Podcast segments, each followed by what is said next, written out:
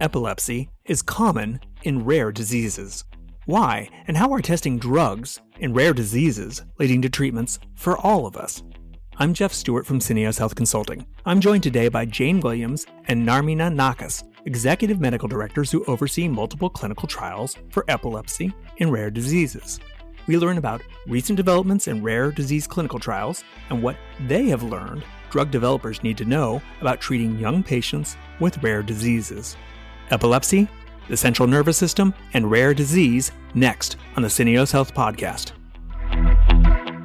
Jane Williams, Nermina Nakas, welcome to the Syneos Health Podcast. Thank you for having us. Thank you. So, you both wrote a chapter of the book that we've talked about before. So, I would suggest people go back and listen to some of the interviews that we've had with Ray Huml on rare disease drug discovery. You both wrote a chapter on that book. What chapter did you write? And that's what we're going to talk about today. Our chapter is named CNS Rare Disease Drug Development.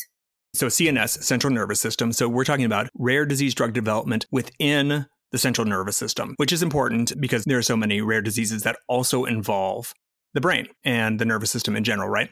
Yes. I think that we have a sense of that because we know that so many rare diseases also tend to show up with kind of these CNS effects that are there. You also focus specifically on epilepsy. Tell me why, and then tell me what we need to know about epilepsy in rare diseases. Epilepsy per se is prevalent about let's say 8 to 10% is the overall lifetime prevalence of epilepsy. So nobody thinks about it as a rare disease.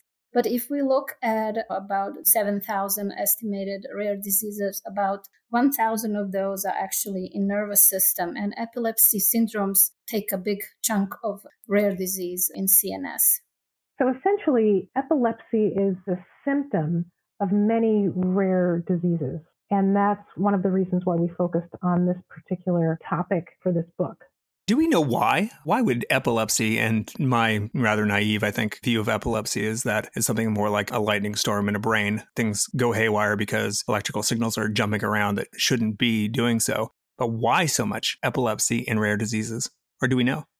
I wish we do, but unfortunately, I don't think we know. Epilepsy is triggered by many symptoms, many triggers, uh, seizures. And I think up, up to today, there's at least almost two thirds of epilepsies that are of unknown etiology. So, uh, brain is a mystery, but that's why we study it. We love to do the research.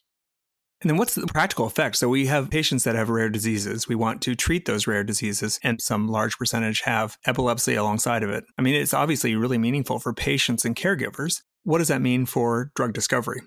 Because there are multiple etiologies for epilepsies, right now, drug discovery focuses primarily on preventing the actual seizures themselves. So minimizing the electrical activity that you so aptly described. We're trying to minimize that electrical activity without knowing the actual cause. So we're suppressing the seizures. We're trying to prevent that actual movement of the body based on that electrical activity. So in the past over 100 years, most of the therapies that we've come out with have been on trying to suppress that activity. So for the time being, for the 21st century, we've been working on minimizing that movement. But as we find the cause for each of these different epilepsies, there are now ways to try to treat the actual cause of the epilepsy. We have benzodiazepines, for example, that are being used to suppress epilepsies. And that's just a medicine that has, because of its general use and the way it suppresses the epilepsy, there are a lot of side effects. And because now we can target some of these epilepsies at a molecular level, we can now look for ways to treat that specific type of epilepsy. I mean, we're not quite there yet. As Nermina said, we don't know exactly why some epilepsies start, why most epilepsies start, but we have some idea.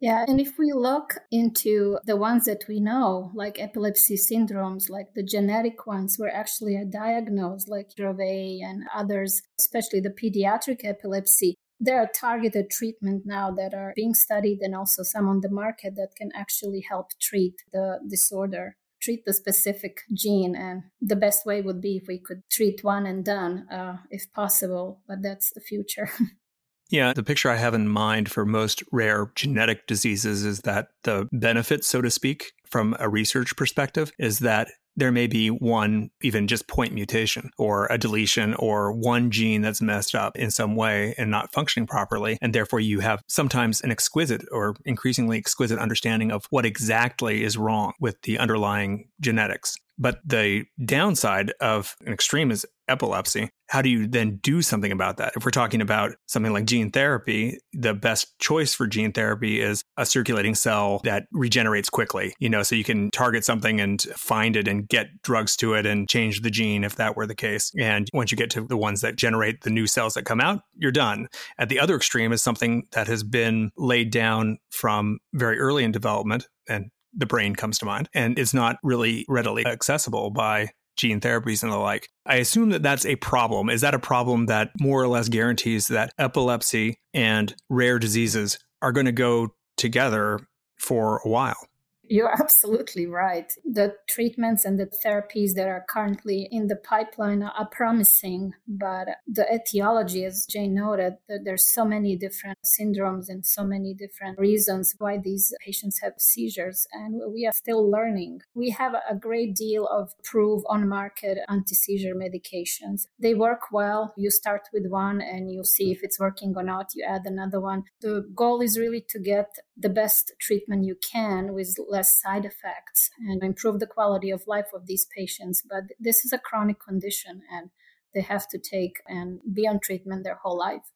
Yeah, and as we understand the genetics of it for, say, one patient, and if we can get, instead of gene therapy, we understand the pathways and therefore we can target it with something like a small molecule that can potentially pass the blood brain barrier. Once we get that done, we'll help potentially those patients with that specific genetic disorder. But the larger picture is that as we understand epilepsy as being this combination of things that all kind of cause something that look relatively similar, then we'll have yet another tool for other epilepsies, not just this specific genetic disorder, but something that's larger. And that might be another reason why CNS, epilepsy, and rare diseases, there's a bigger picture here the approach is really two pronged. And if we look at it from the genetic cause of the epilepsy, essentially you've got global dysregulation of the central nervous system. And one of the outputs is an epilepsy syndrome as a symptom of that particular genetic disease. So, yes, when you can target that genetic disease and you eliminate that neurological dysregulation, then yes, you're going to suppress the epilepsy in that particular disease. However, for those chronic conditions, for those other diseases where we yet don't have a genetic cause for the epilepsy, we're still going to need to find mechanisms, drugs, molecules that will cross the blood brain barrier to suppress that electrical activity, regardless of the minute genetic dysfunction that's causing that electrical dysregulation. What have we learned recently then from genetic diseases and epilepsy? That's obviously not my field. I'm sure that many of the people that listen to the podcast, they don't know. What's been going on there that we know now that we didn't know 10, 15, or even 20 years ago? It's a difficult question, but at the molecular level, you're looking at, you know, sodium gate channels if you can address why the sodium gate channels are being fired, then you've got an answer there. And maybe the answer is that for any genetic disease that presents with epilepsy as a symptom, you can target those channels so that these gates aren't misfiring. I don't know if that answered your question, but for me, it seemed to have answered the question. I remember from molecular biology and cell biology that sodium gate channels exist. They are in neurons, and how the electrical signal is passed is to pass sodium through and into and out of the cell. But that's the extent of my knowledge. It sounds like the field has moved on. They've now become, I gather, just from what you said, central. Just tell me more about sodium gate channels. Well, if we put it in a diagnosis in a practical way, we do studies with Dravet syndrome. In Dravet, a majority of these patients, like 80%, would have a sodium channel gene mutation. So that's something that we know, and we are definitely studying it. We are treating uh, right now in different trials Dravet patients with anti seizure medications. There's in CNS a lot of drug repurposing as well. So the companies are bringing old drugs that were off market or for whatever reason. So they are repurposing them for CNS rare disease and in epilepsy, especially. And they seem to work. One of them recently was approved and put on the market in children and adults as well for Dravet. The research is moving, the landscape is expanding, but genetics is an interesting field. And I think if we get to have a gene therapy for epilepsy in some time in the future, would definitely be a way to go. But until then, we work with the seizure anti-seizure medications, small molecules. As you said, there's a lot of GABA modulators as well on the market it's a lot to pick from, but again, science is expanding. It's a great time to be in this field. Every day I learn something new. And you keep saying Dravet syndrome. That's an epilepsy that's for very young children. Yes. The problem with the sodium gate channels is the neuron is innervating the entire body. So it's not just epilepsy that you're focusing on for these sodium gate channels. There are clinical studies that are being done in this particular field. A lot of it's in pain syndromes. And so there's a lot of translation I'm sure there could be from depression versus pain versus other CNS disorders. And if you do just focus on the sodium gate channels, then you run the risk, of course, of affecting other bodily functions. Yeah, it's kind of promiscuous, sounds exactly. like. Exactly. yeah. No, it, it is. Oh my goodness. You open one gate and where does that gate lead you to? Are you talking about side effects with dry eyes or bowel dysfunction? And that's what makes this research so incredibly exciting and interesting is that, again, you open one door, you don't know where that door is going to lead you to, and suddenly you're looking for a treatment for epilepsy, but suddenly you're finding you've got a treatment for chronic pain. Does that explain why so many repurposed drugs are being shown to have some efficacy or at least being tried? Absolutely. Oh, that's interesting. It seems like a very small problem, well, a narrow problem. Epilepsy in rare diseases. Now, obviously not a small problem, but a narrow problem. But that narrow problem turns out to be a common problem among genetic diseases. And then the treatments for them, 80%, I think I heard of them have some sodium channel deficiency. And that sodium channel is used throughout neurons throughout the entire body. So it may have implications far outside of epilepsy in the first place. So it's like science in a nutshell, understanding one thing very, very tiny, and it expands to understanding much, much more. Exactly. Correct. Both of you work as executive medical directors. You oversee clinical trials. When you do so with rare diseases, especially epilepsy, what do you think that we need to know as people listening to this that we don't know about how patients are dealing with this in patients and caregivers, especially in clinical trials? Oh, that's such a great question because from my perspective, it's really all about the patient and the family. When they're entering these clinical trials, we really want them to be able to participate in a way that is helping them as well as helping the study.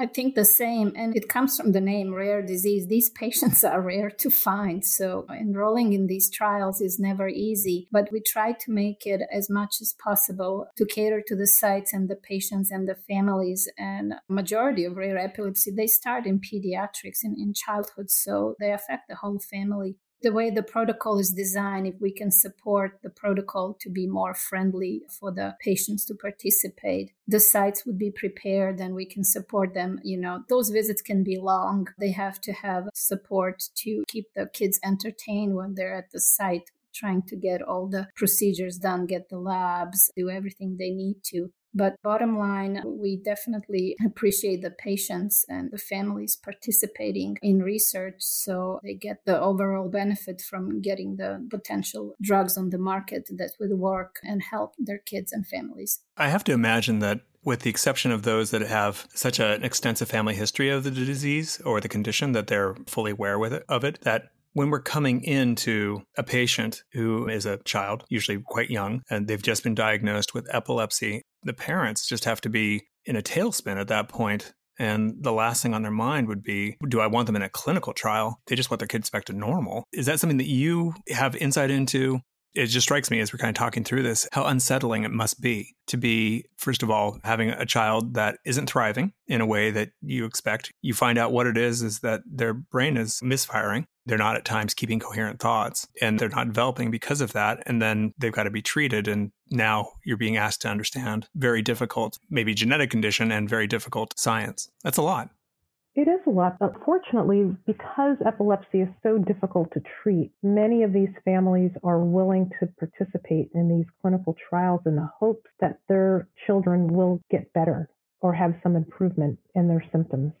Yeah, and they usually come with already tried something and it didn't work. So they tried the clinical trial, they're already on two or three anti seizure medications. And in rare epilepsy, they can have up to 100 seizures a day. So these families are desperate. The epilepsy syndromes are catastrophic. Imagine having a child with 100 seizures a day and putting them in a trial, and after being in the trial, becoming seizure free or reducing the seizures to 50%. I mean, it's a miracle. Oh, that's nice. Yeah. And you're seeing, without revealing any particular clients, you're getting the opportunity to see that kind of efficacy in at least some trials, it sounds like. Absolutely. Correct. Yeah. The thing that's hard is when these medications are working and then the trial ends, these patients and families are desperate, as Nermina said, to want to continue on. Don't they have compassionate use at that point? I'm kind of shocked, actually, that anybody would even consider stopping. Not all. Some do EAPs like extended access plans, or the companies would offer open label until the drug is on the market. We do see it, but it's not in all cases, which is terrible that families have to face. But some sponsors do offer extended access. Right. In early phase trials, it's going to be hard to get an open label. Yeah. And is it something that you, as a parent, would know going in that once the trial's done, if it works, that you may not have the drug afterwards? Is that a decision that's been made before the trial started? Or do you have to wait until basically the end to find out whether or not the drug, if it works for your child, that you'll be able to keep having it? Some sponsors would offer that and they would say, let's say this is a double blind trial and they would already have an open label protocol in place, but some don't know. And we cannot promise it to the families, but families do still participate. They have the interest because they're holding for hope something will help. That seems like that would be a takeaway that a developer might have thought about, but not realized perhaps how important it was to the patients to have that extended access program. Are there other things that, in the course of looking at many of these trials and managing many of these trials, that you would see that a sponsor wouldn't necessarily know. We're scientists in labs. We don't know always what the real patient and caregiver experience is, but you do because you've seen it. What else potentially should a sponsor know and respond to on behalf of patients? Well, I think the beauty of our experience is, and frankly, with Syneos Health as an organization, is we have these consortia that we work with who help us in gaining insight from the patient perspective, we have this rare disease consortium. We have now the patient advocacy consortium. And so we have been helping clients, sponsors, even in the RFP stage, to make them aware of some of these challenges that a protocol will have for patients and families. So even if we're not awarded the study, at least we can give them some education at the beginning as they're moving forward in protocol development of ways to help mitigate some of these difficulties that families would face.